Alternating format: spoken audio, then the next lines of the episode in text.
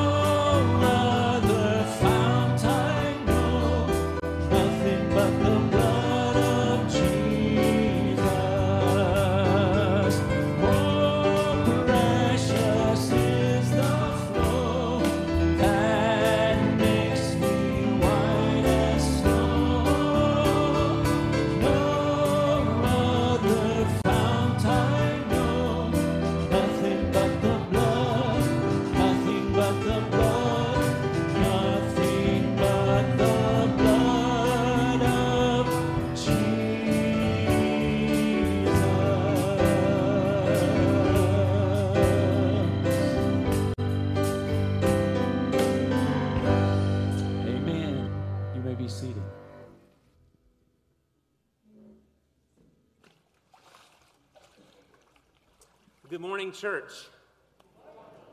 It's always a joy and a privilege to be in the house of the Lord, and especially on a day when we get to observe believers' baptism, um, because it signifies to us that a life has been identified with the Lord Jesus Christ and his death and his burial and his resurrection.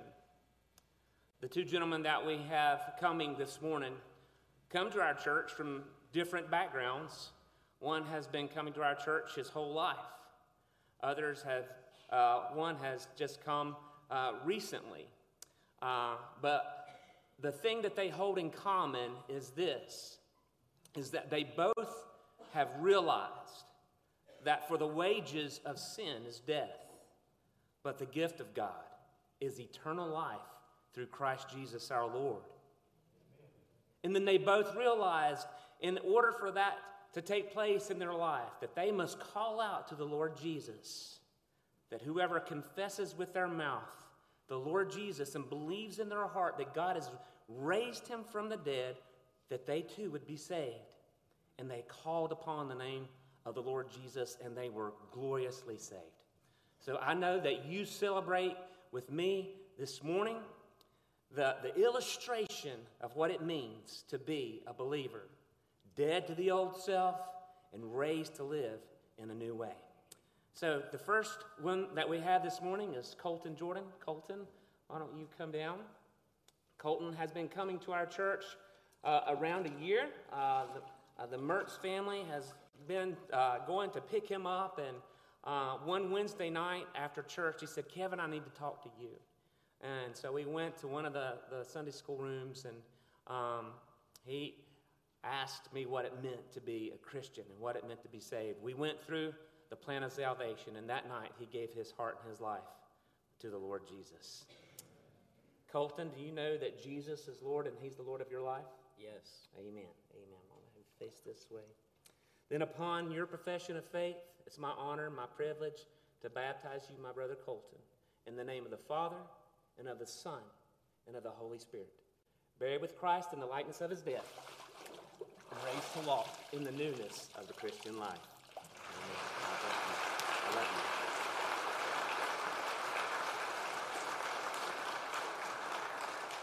Do we have friends and family of Colton here this morning? If so, would you guys please stand? We would like to recognize you this morning. Amen. God bless you. Thank you for being here. Next, we have Curtis McInnes. I think Curtis has been coming to church nine months before he was born. um, before his uh, freshman year in high school, um, we went to Snowbird. And at Snowbird, um, he confided in one of the counselors there and said, You know, I'm just feeling uh, a lot of anxiety and a lot of fear. And that counselor just looked at him and said, Curtis, you just need to trust the Lord. You just need to seek the Lord. And it was at that moment that, that Curtis asked the Lord Jesus into his heart and his life to save him. So, Curtis, do you know that Jesus is the Lord and he's the Lord of your life? Yes, I do. Amen. Then, upon your profession of faith, it's my honor and privilege to baptize you, my brother Curtis, in the name of the Father, and of the Son, and of the Holy Spirit. Bear with Christ in the likeness of his death, and raised to walk in the newness of the Christian life.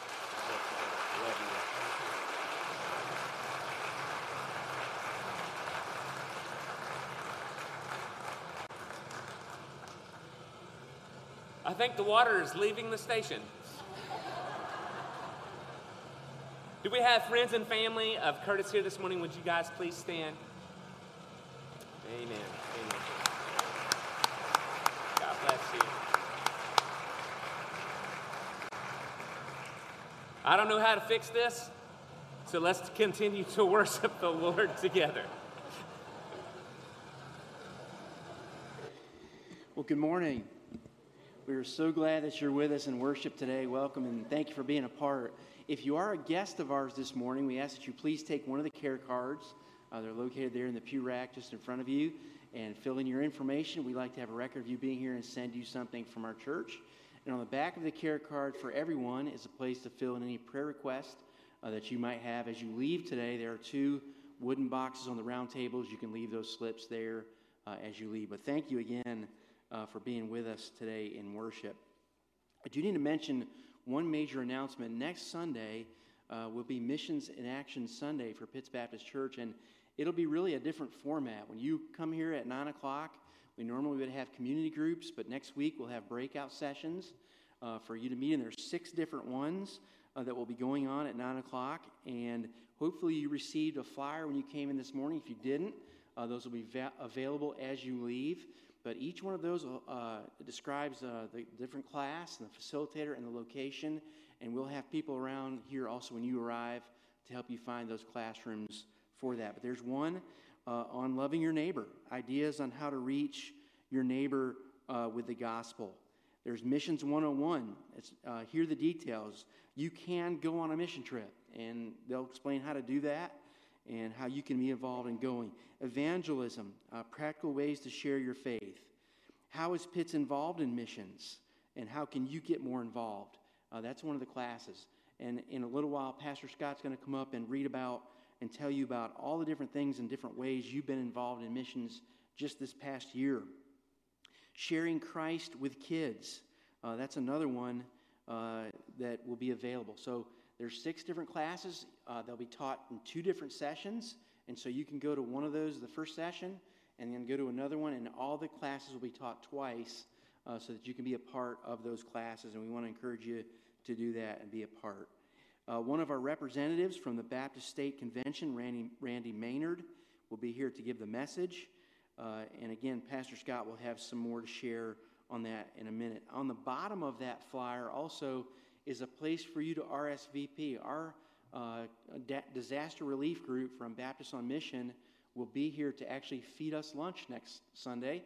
We just need a number from you so we know how to plan correctly.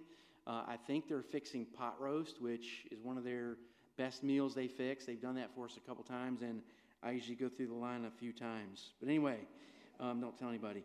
But anyway, it's, it's really good. Um, where's Kemp, too? I remember last time, and I think Will, you guys went through the line a couple times, too. I'm telling on y'all. But anyway, um, it was really good.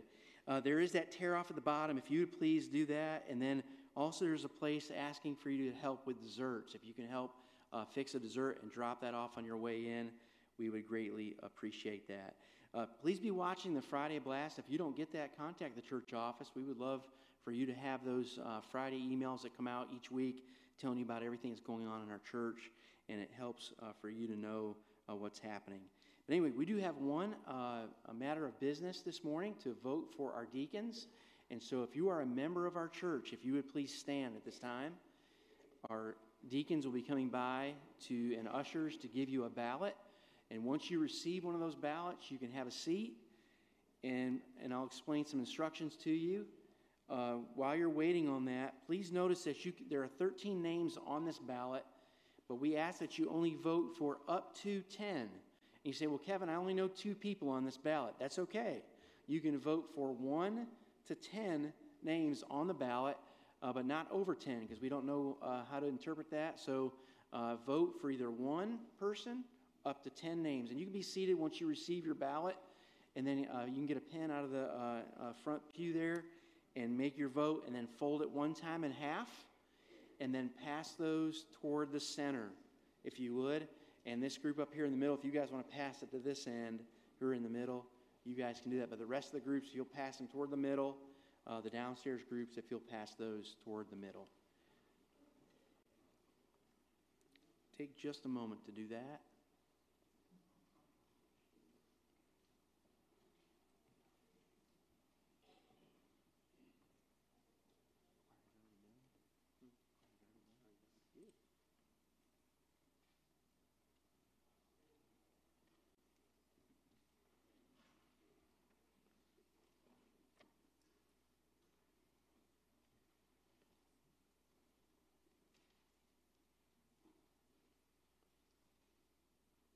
So, seeing people finishing, again, if you'll pass those toward the middle, uh, ushers will pick those up this section at the top. If you'll pass that to this side, and the ushers will get that center section. We'll wait just another couple, uh, another minute.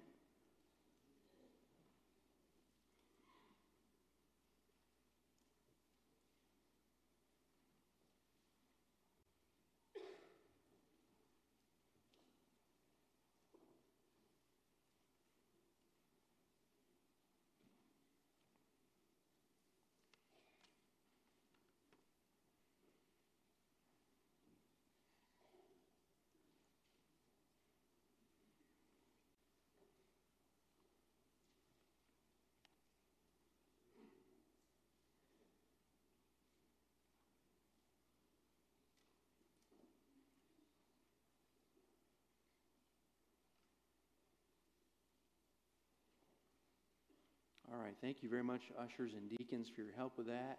Any more ballots? If you'll hold those up high. Anybody we've missed? There's some over here in the balcony.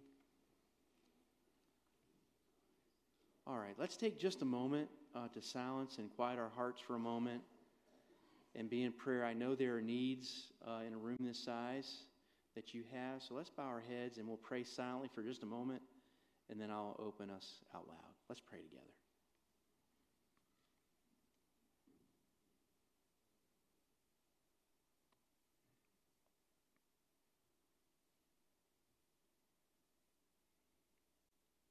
God, we thank you that you've allowed us to come to this building to worship with your church, God. And we pray that today would be a day that we would honor you, that we would hear a message today that we could think about the rest of the day and be challenged by and be changed by, God, that you would speak through our pastor and that we would be willing to listen uh, with our ears and with our heart today, God. We do thank you for Curtis and Colton and their decision to trust in Jesus as our Lord and Savior, and then to make that public today. That's never an easy thing to stand in front of a crowd, but God, you ask us to do that out of obedience. And God, we pray that as you ask Curtis and Colton to do other things, God, that they would be willing, like today, to say yes, God. Just use them in a great way and help them to be a testimony to those around them uh, with their lives, God. We do uh, pray for this service today, God, that you again would be honored by it. God, we pray for Miss Fran who uh, fell at the beginning. God, we pray that she is okay and not having any serious injuries. God, we pray for her. God, we pray for Jessica Kimes who leaves this afternoon at 4:30 to go to Madrid, Spain for at least a year. God, that you would be with her, give her safety as she travels, and God, use her in a powerful way there in Spain. God to share um, her personal testimony and to share the gospel with students that are there, God. Just be with her, keep her safe. I know her family is probably uh, a little nervous about this too, God, that you would give them peace. God, we do ask that you would be, again, honored today. Be with us in this service. And God, thank you for all you do for us. And we ask this in Jesus' name. Amen. Would you stand as we continue in worship, worshiping the King of Kings? And Lord of Lords. Sing this great hymn with me. Lift your voices. Let's sing together. Crown him with many crowns, the Lamb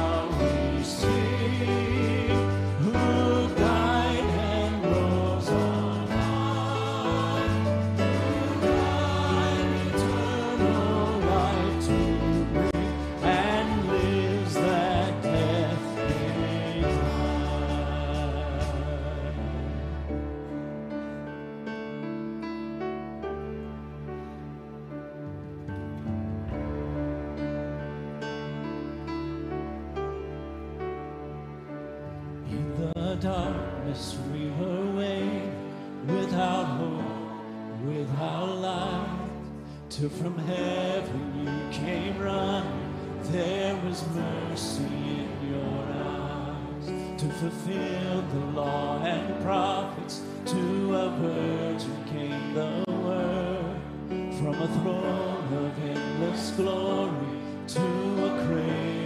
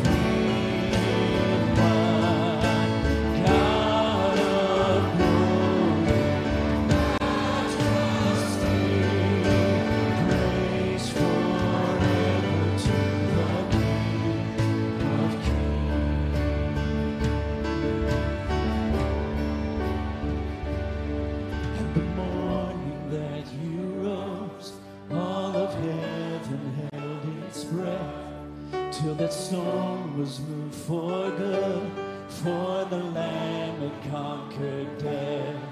And the dead rose from their tombs, and the angels stood in awe for the souls of all who come to the Father are restored. And the church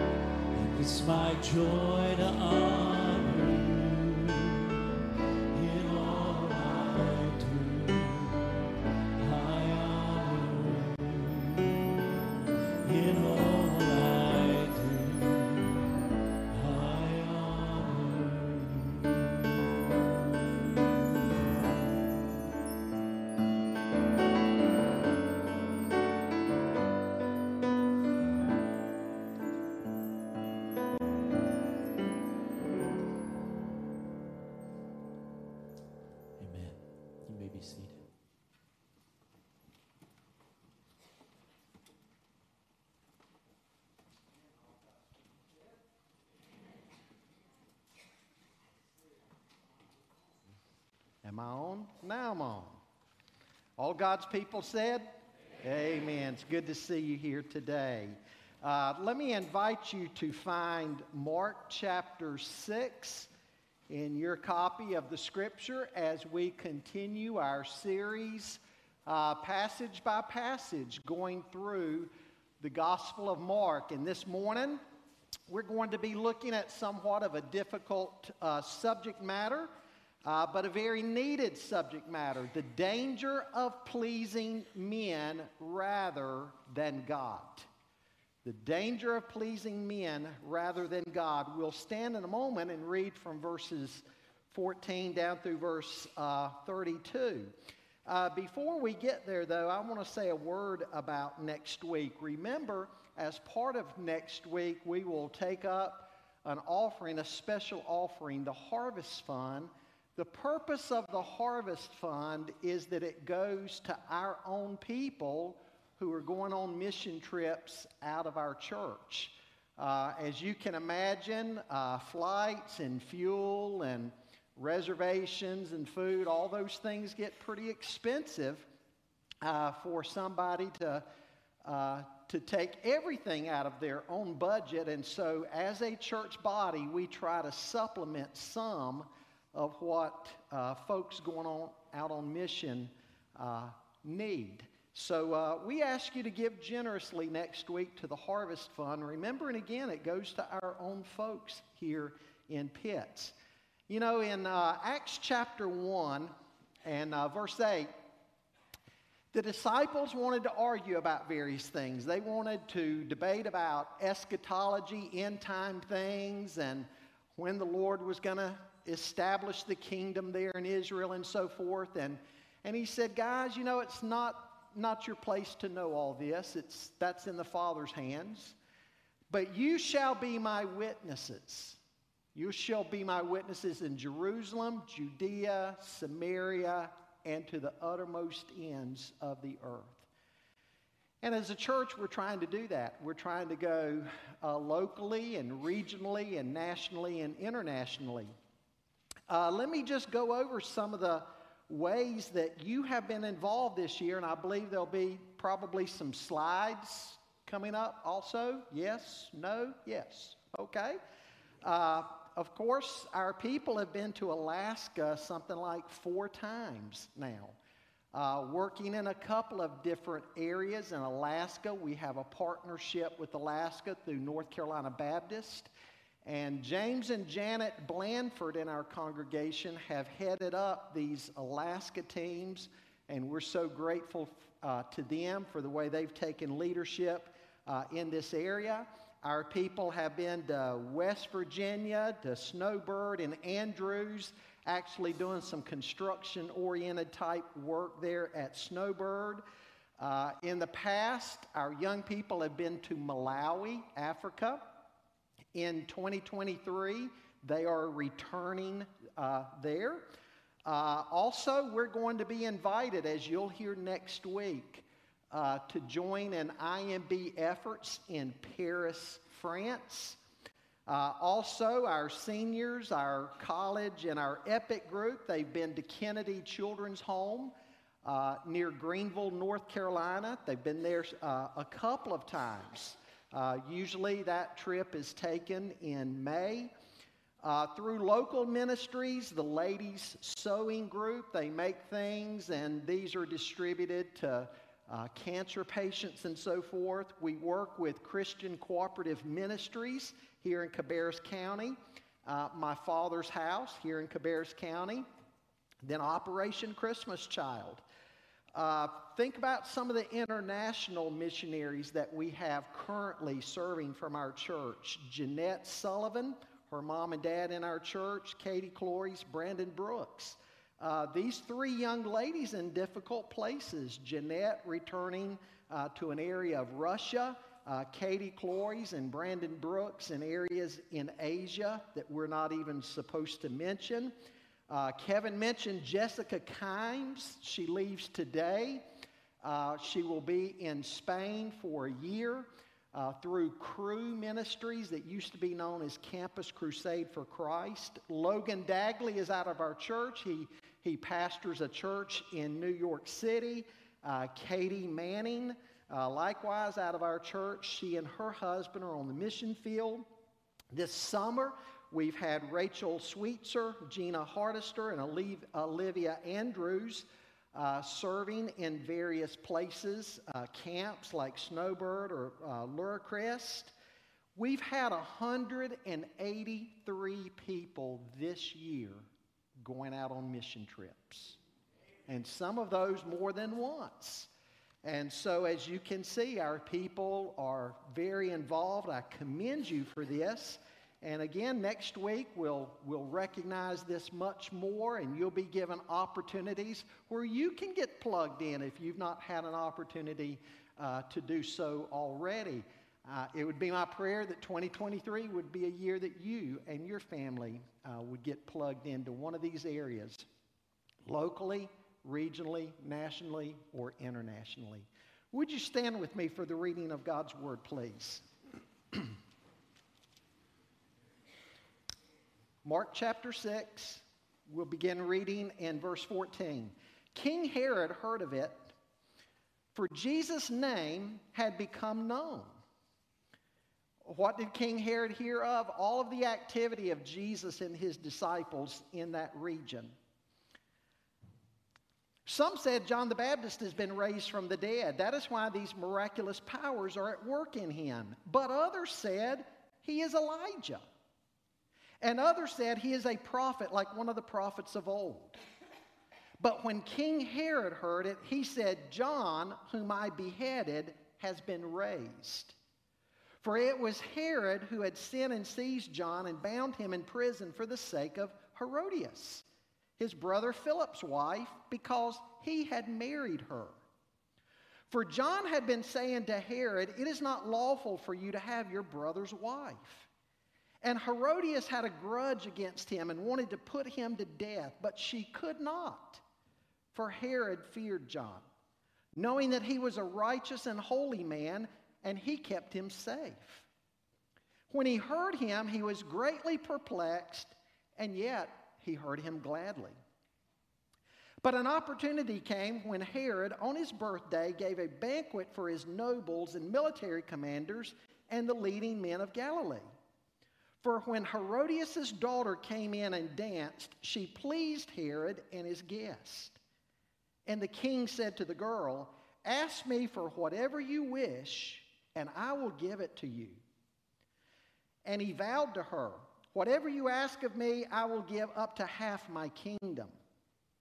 And she went out and said to her mother, For what should I ask? And she said, The head of John the Baptist. And she came in immediately with haste to the king and asked, saying, I want you to give me at once the head of John the Baptist on a platter.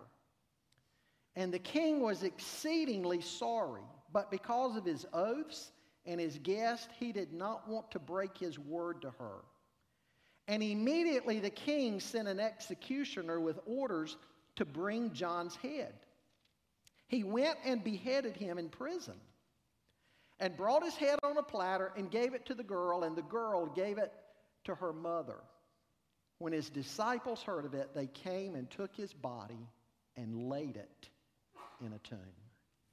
Let's pray together. Father, we know that as believers, we have always been in situations calling for great courage.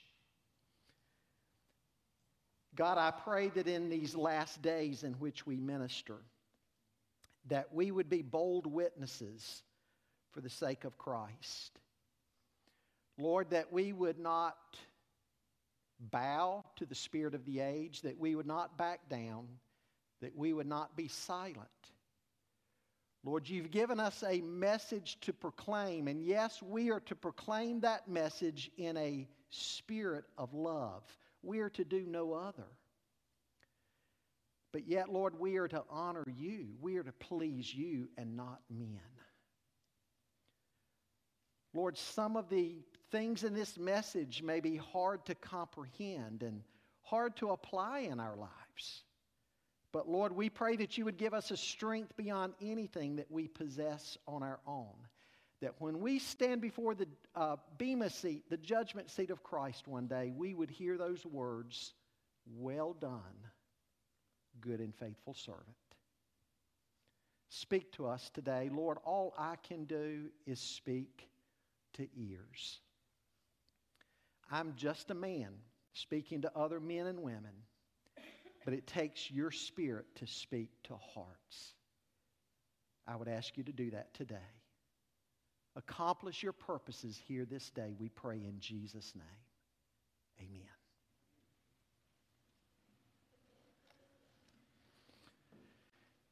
I want you to think with me a moment about the following verses.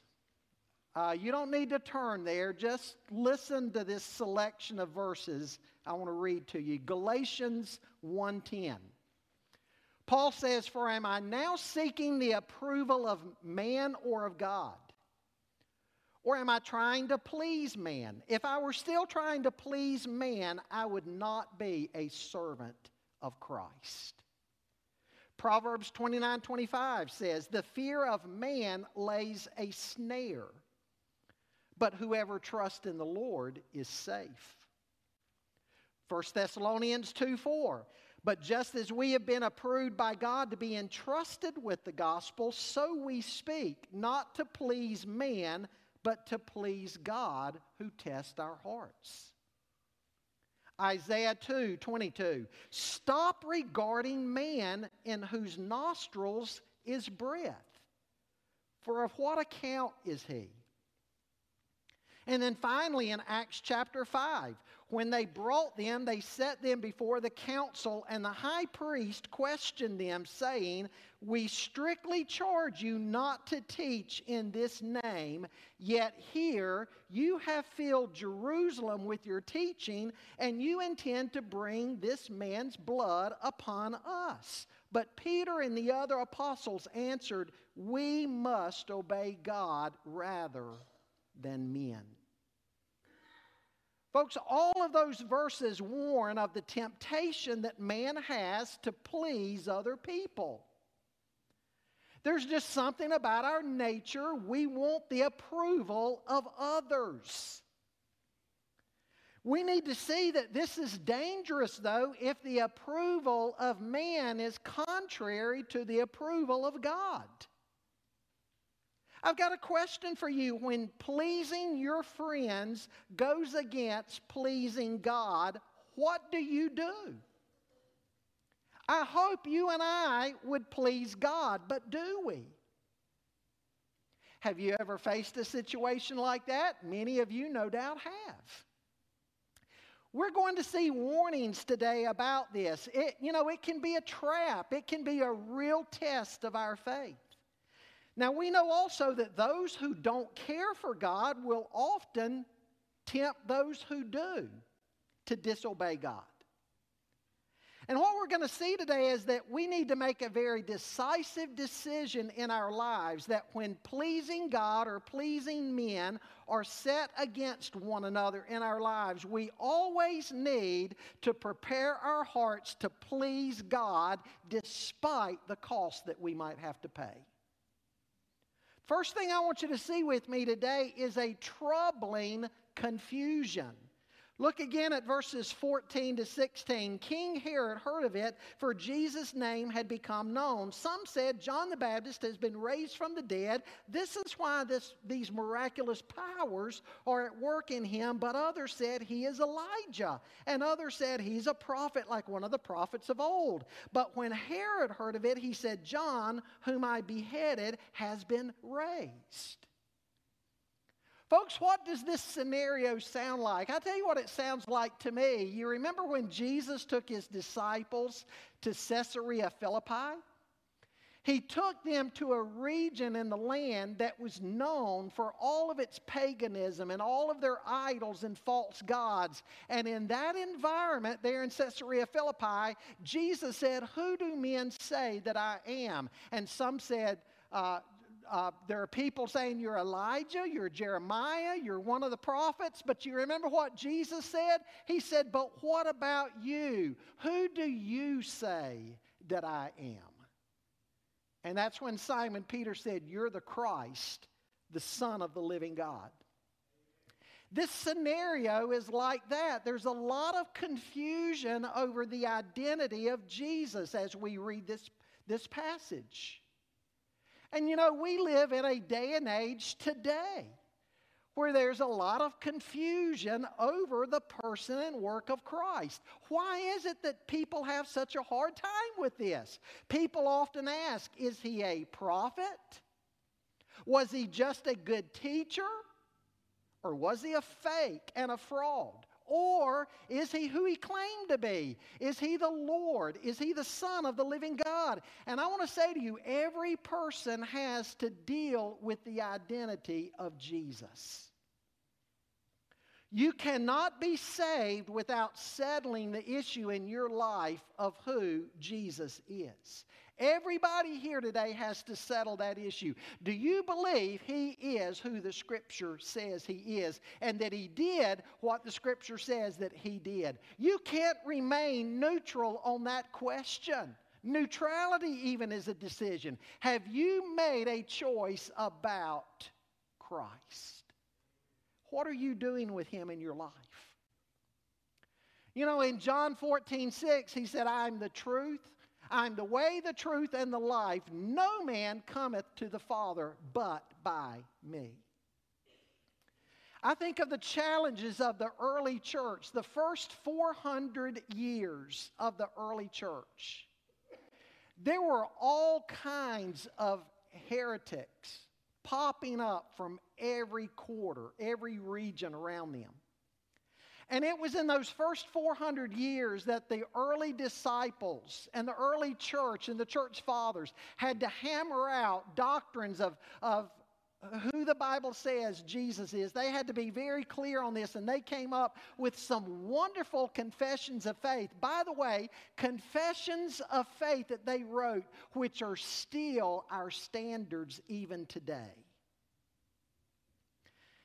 If he's only a fraud, you can ignore him. If he's a prophet, he needs to be listened to. But if he's the Lord, he deserves to be obeyed and followed and submitted to. Have you settled the issue in your own life of who Jesus is? I want to remind you the Bible says in Philippians chapter 2 that there is coming a day that every knee will bow and every tongue will confess that Jesus Christ is Lord. God has never been afraid of the honest questions of men. Men and women who have had honest questions have often ended up coming to faith in Jesus Christ if they were really open and honest about it. God is not afraid of your honest questions if I'm speaking to somebody here this morning in that scenario. A second thing I want you to see with me this morning a tormented conscience a tormented conscience, beginning there in verse 17. You can see with what Herod is going through here that there's no doubt a bit of fear in him. He doesn't know what to make of Jesus, and he's scared or somewhat concerned as to who Jesus may be because he's given the order to have John the Baptist beheaded, and now he thinks that Jesus might be John the Baptist come back from the dead, and probably he's thinking, is he going to take some kind of revenge upon me? Now, let me explain the background of what was going on here. Herod was an adulterer along with his wife Herodias. Their marriage was not proper, it was a marriage based on uh, lust and greed. This is Herod Antipas. He was the tetrarch or the ruler of Galilee and Perea from 4 BC to 89 uh, uh, to AD 39. He was not officially a king, but this title for him was popularly used. Now, Philip, his brother, was not the Philip mentioned early on in Luke's gospel. But this Philip is Herod Philip. Again, the brother of Herod Antipas. Herodias had left Herod Philip to live with and then marry Philip's brother, Herod Antipas. And so this is a case of one brother stealing the other brother's wife.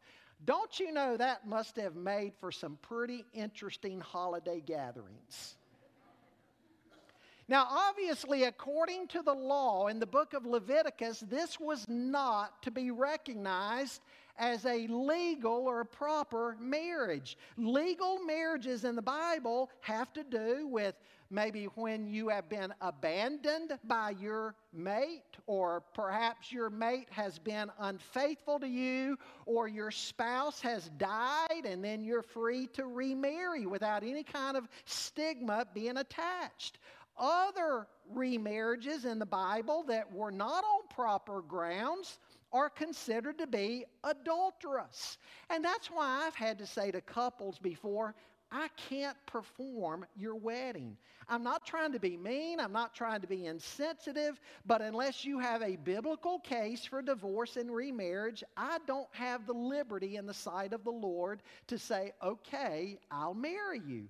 Again, it's not it's not personal. I just don't have the liberty to do it. You're asking of me something that the scripture doesn't give me the freedom to do.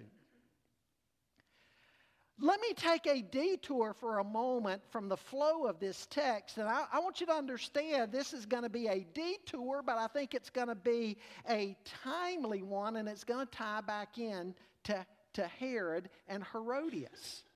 And I want to tell you something this morning with with no doubt about it, no uncertainty about it. In fact, you can mark down what I'm about to say. This is going to be the area where the modern day church will face the most challenges and opposition. Questions having to do with the Christian sexual ethic will be the battlefield between the church and the world. In fact, it's already becoming that. Gender issues, for example. Genesis 1:26 tells us God created them male and female. Look at what is going on today in the world with gender issues. And sadly, I just read a report yesterday out of Ligonier Ministries. Many of you are acquainted with Ligonier. They've done a new study and a new survey where even among supposedly conservative evangelical Christians, 37% of evangelical Christians now are saying you can choose your own gender. 37%. How about in marriage? Genesis 2:24 says a man shall leave his father and mother and be united to his wife and the two shall become one flesh. Folks, it was Adam and Eve, it was not Adam and Steve. Marriage, biblically speaking, is to be between one man and one woman. Biblically, what is a legitimate marriage? What is a legitimate marriage that the church can come around and bless and the people can be married? You know the answers to these questions. But we're more and more in an age today where people are saying, hey, love is love. We ought to be able to marry whoever we want to marry, whenever we want to, under any circumstances whatsoever. And if you don't agree with us, we're going to come after you. Trust me, this is going to be a battle line for churches all across America. Even some churches with strong doctrinal statements about the Word of God unfortunately, will fold on this issue. They will come to church, and inside the four walls, inside the safety of the four walls of the church, they'll say that they believe in the authority and the inspiration of the Bible, but when faced with sticky situations that are contrary to Scripture, nonetheless, some will cave. They'll say with their lips that they follow the authority of the Bible, but when certain situations develop, they'll unfortunately have some kind of schizophrenia going on inside of them between belief and practice. The issue will be not just what do we believe about Scripture concerning its inspiration and infallibility, but the issue will also involve the sufficiency of Scripture. Do we believe that the Scripture has the right to dictate what we actually do? What we practice. And again, that's happening already. And it's an area that Christians are going to be faced more and more with. There's even some discussions going on in high places in Washington about the possibilities of even laws and religious freedoms being taken away. That, that if we say certain things against certain marriages or certain type of sexual things going on, you, they're debating on whether or not a person can even be put in jail or not. They're using terms like if you speak against somebody's sexuality, is this a case where we might could arrest you for violence of all things, what they're talking about. That you have uh, committed some kind of violence against that person because you will not go along with what they want. Folks, all of this stuff is happening already, and it's an area in this nation you and I are going to have to deal with. We're going to have to face this situation. Let me tell you of a personal story that happened to me a number of years ago. I received a call. A man that I knew very well called me. He was a member of a country church where I knew the people very well. These were dear people, sweet folks. I knew just about all of them. Sweet people. And it's one of those churches, some of you maybe grew up in a church like this, church of, uh, say, 100, 120, 125. Everybody in the church seems to be related to one or two or, or two or three main families. I mean, everybody in the church is connected to one of these two or three families. And, and in a situation like that, if a preacher makes one person mad, man, he's got 50 people breathing down his, down his neck mad. Well, they had called a new pastor. And the church, according to this phone call I, I got, was about to blow sky high over an issue. There was a prominent member in the church, and I don't mean by prominent that he was wealthy. He and his family were just dearly loved. And his daughter, his daughter and an, another man, they, they let me just be blunt about it. For no other reason than just they just sort of set their eyes on one another and, and, and started kind of fooling around, doing what they ought not. They were going to break up their fam, destroy their families, and get married. And they went to this new preacher to say, We want you to do it. And he said, I cannot do that. I cannot be a part of this. And unfortunately, they were about to tar and feather him and ride him out of town because of how much everybody loved this family that this girl was a part of. And Fred said, Scott, what do we do? I said, Fred, you and the other deacons and the church leaders need to have the backbone and the, and the courage to stand with Pastor Rob and say, this would be a, a divorce and remarriage that is wrong. Pastor Rob's made the only decision that a pastor could make. And you guys need to stand with him and have that courage to do so. Folks, sometimes we're going to just have to have to have the courage to say the church isn't going to go along with and endorse and bless what you're doing. Again, it's not intended to be mean. We've just got to honor God. There are those times in life you've got to say, like the apostles, we've got to obey God rather than men. We've got to be God pleasers instead of men pleasers.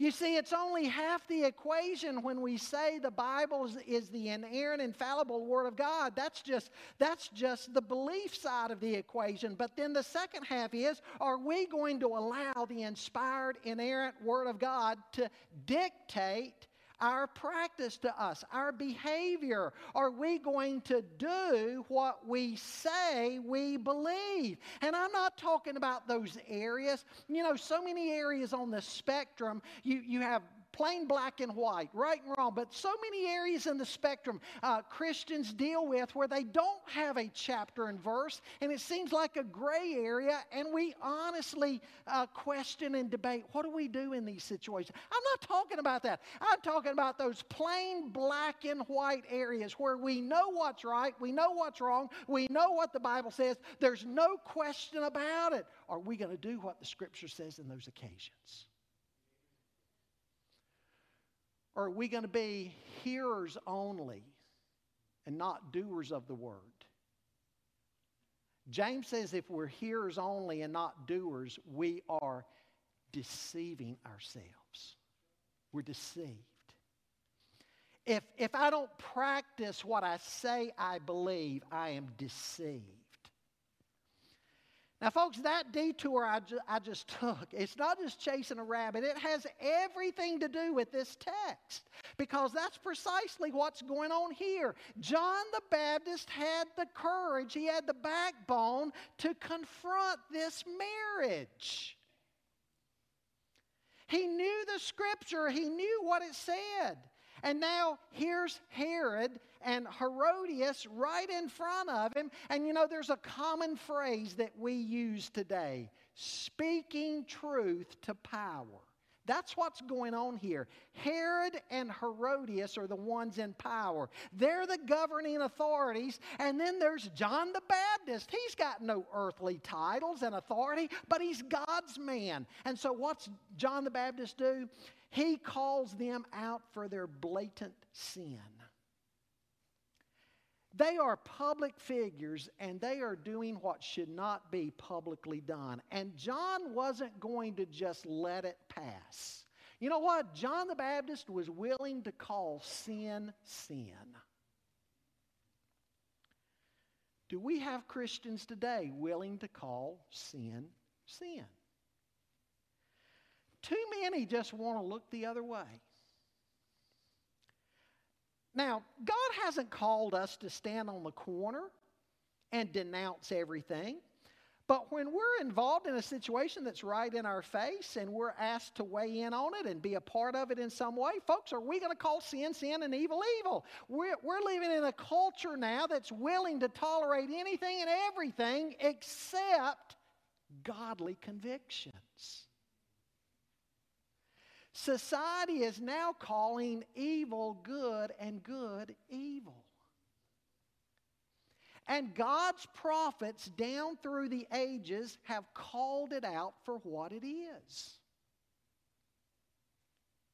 I think in modern times we've had the case of somebody like Billy Sunday. Billy Sunday was the Billy Graham of his day. Billy Sunday died in 1935, and so he was just before the time of Billy Graham, and he held crusades all over the world just like Billy Graham.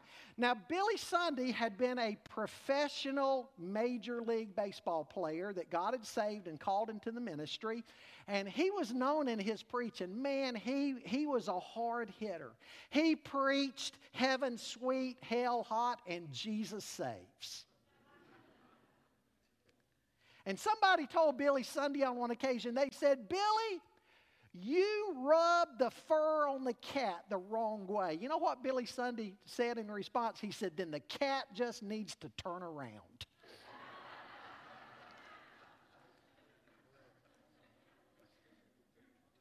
Now, again, folks, we obviously need, need to conduct ourselves in the right spirit. But the right spirit doesn't mean that you and I have to condone everything. Hear me on this. Going along with sin is not the loving thing to do. The loving thing to do is to tell that person God's truth. That's the loving thing to do. The character of John the Baptist comes out in this. He is a man of God who can't be bought. Remember that story in the book of Judges about the preacher being bought in Judges 17 and 18? There's a story there uh, of a guy who's willing to be uh, a priest and a prophet and a chaplain to whatever family, whatever tribe in Israel can do the most for him. Um, Jerry Vines, who used to pastor First Baptist Church of Jacksonville, Florida, he's got a sermon on this entitled A Meal Ticket and a Suit of Clothes. I mean, here was a guy who, who for a meal ticket and a suit of clothes, whoever can do the most for him, he'll come and be your priest and your chaplain and your prophet. And he would just go to, from place to place, uh, whoever could do the most for him. You know, tragically, we've got too many men like that today. How sad that too many care about their security. They will not preach on repentance or they won't deal with tough, tough subjects because they just don't want to offend anybody. You know what, folks? That's the beauty of preaching through whole books in the Bible.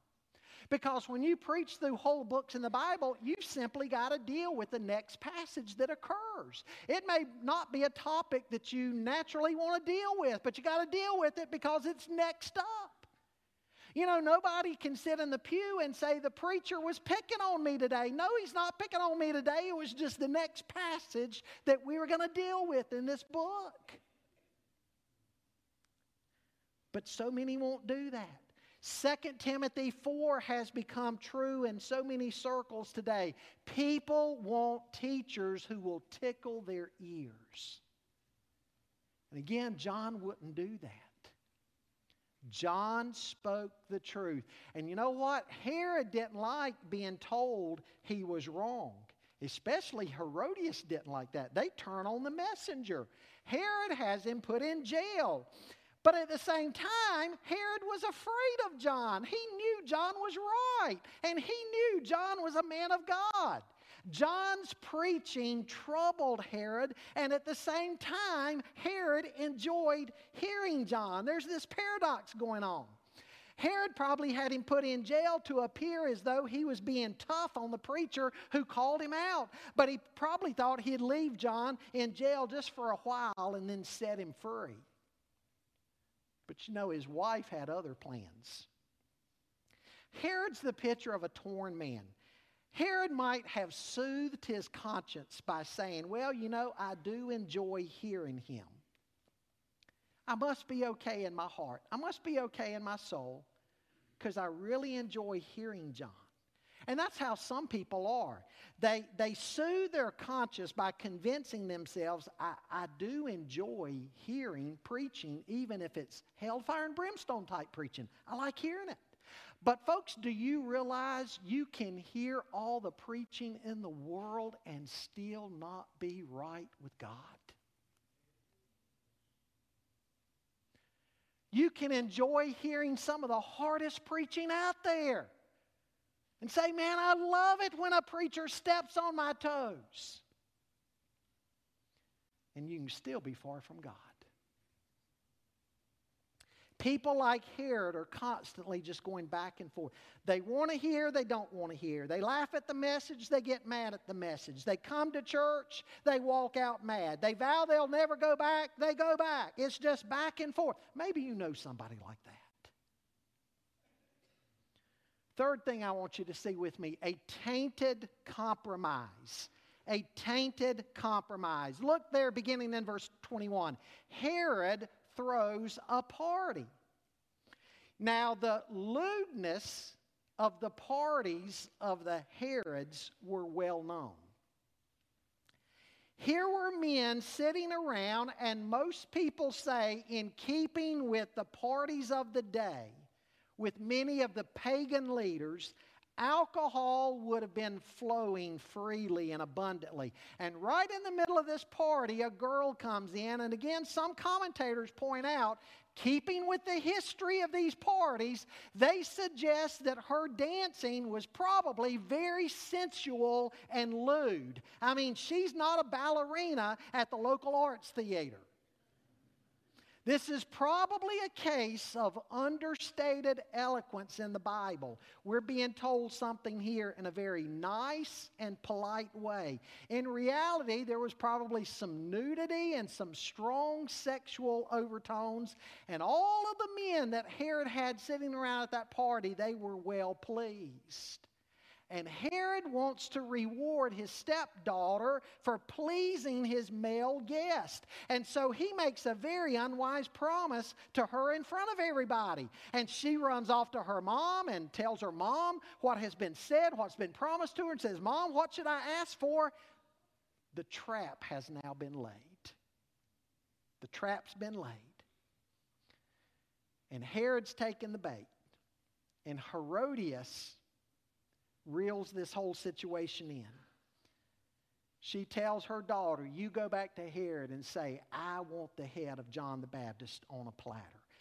Now, what in the world is Herod to do with this?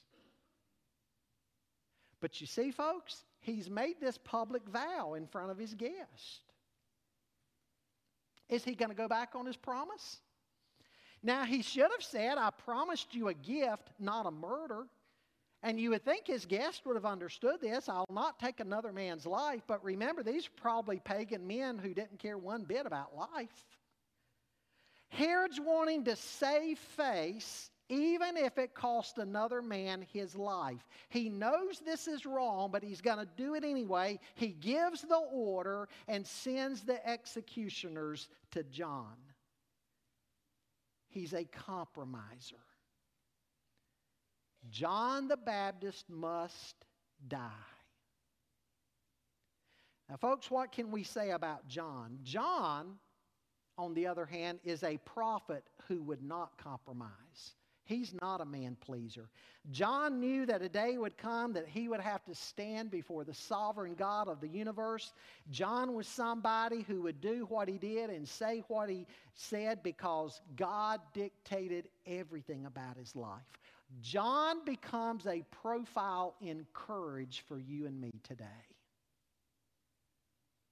John was the type of prophet who would prefer that the whole world be against him if he had God's approval.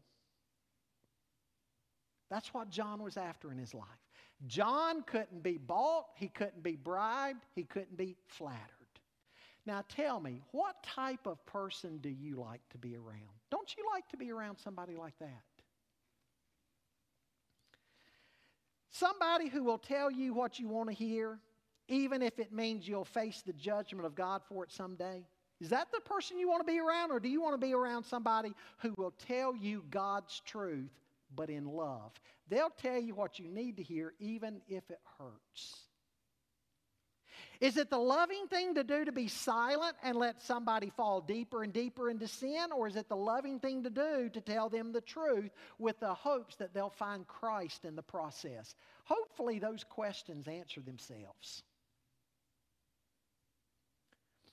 What I'm saying here is that the church today has got to be ready, like John, to suffer for telling God's truth. Are you ready to do that?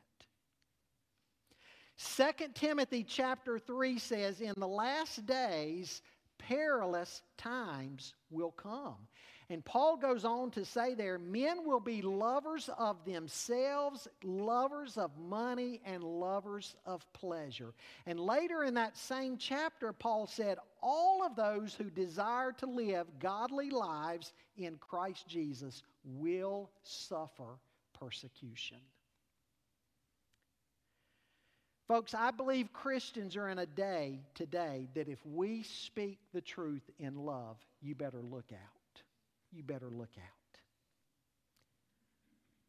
I don't know if you get some of the religious news that I do. I, I, doubt it just by virtue of my role as a pastor. But decisions are being made in America right now where more and more of our religious freedoms are on the line and they're being jeopardized. I honestly wonder what type of environment we're going to face in the next five to ten years. What kind of environment are our children and our grandchildren going to face? Are you ready for this? Are you? Are you going to speak the truth in love? No matter the cost that it might bring to you. Are you willing to do that? Or are you just going to go along to get along?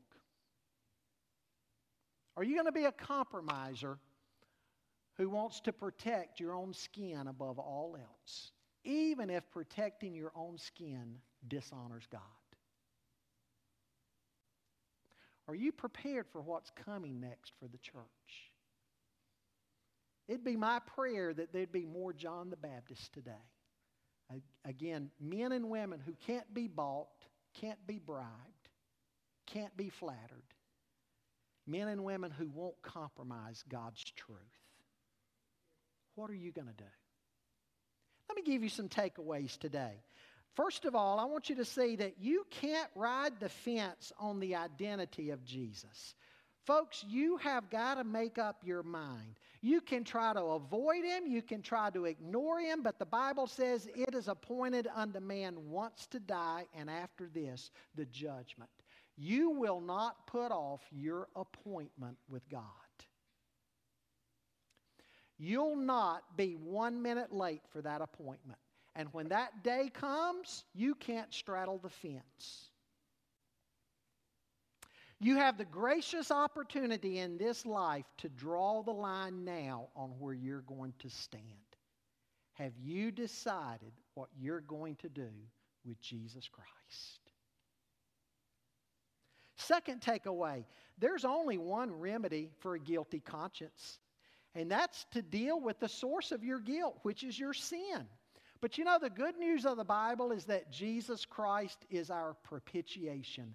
And that means He took all of the wrath of God, all the punishment of God against sin, and He died on the cross for you. He died in your place. He took your guilt and your sin that you might be clothed in His forgiveness and His righteousness. While people will do a lot of things, even religious things, to soothe a guilty conscience, only one thing will soothe it, and that is a relationship with Christ. Herod missed the best opportunity he had to get right with God. His consciousness of his own sins should have led him to God, but instead he hardened his heart. He is a man who is without excuse. And I want to invite you today to not be like Herod. If God, through the power of His Holy Spirit, is convicting you of your sin and drawing you to faith in Christ, I would beg of you, come to Him today before it is too late. And you know what? All that sin, all that guilty conscience, He can, he can wash it all away. What's the song say? Sinners plunged beneath that flood lose all their guilty stains. Amen? The blood of Jesus cleanses us from all unrighteousness. A third takeaway I want you to see the Bible says that the righteous, the Bible speaks of this in the book of Proverbs, the righteous will thank you for correcting them. But you know what? It also says that the unrighteous will hate you for doing so when you correct the Herodiases of the world, I want you to be prepared to encounter their hatred and their wrath. Are you prepared to do so? Are you prepared? Again, I ask you that same question. Are you prepared to take a stand and be a God pleaser rather than a man pleaser? Let's pray together. Father, we thank you for this passage. Again, it's a difficult passage to deal with, but it's a passage that needs to be dealt with when we think of our own environment today and what the church is being asked to do and what the church is being asked not to say. God, I pray that we would be men and women with backbone and with courage. Again, that everything we do, everything we say, would be done in the right spirit and the loving spirit because we're just sinners who've been saved by grace. We're not, throw, we're not throwing rocks. We're not angry. We're just trying to faithfully speak God's truth. God, give us the courage to do that. I pray for that person right now within the sound of my voice who maybe is dealing with a situation at work, maybe at school, and what we've said this morning about John the Baptist, that's, that's where they're living today. This passage has their name and address all over it. Because they're being asked to compromise their basic Christian convictions. God, give that person the strength, the fortitude to be faithful to you. God, help the church in these days to be strong, to know your word, to be men and women of biblical conviction, to not only say that we believe the Bible, not just saying that we believe it's your inerrant, and infallible truth, but God, that we would even believe the sufficiency of Scripture, that we would practice it when it intersects with these different situations in our lives. Help us to be doers of the Word. And God, I pray for that person here this morning who's in Herod's shoes. They need to repent of their sin and they need to come to Christ. And I pray that they would do that this very day. Paul says to the Corinthians, Behold, today is the day of salvation. The writer of Hebrews says, Today, if you hear his voice, do not harden your hearts. God, I pray that they wouldn't harden their hearts, but they would come to Christ. And we pray this in Jesus' name. Amen.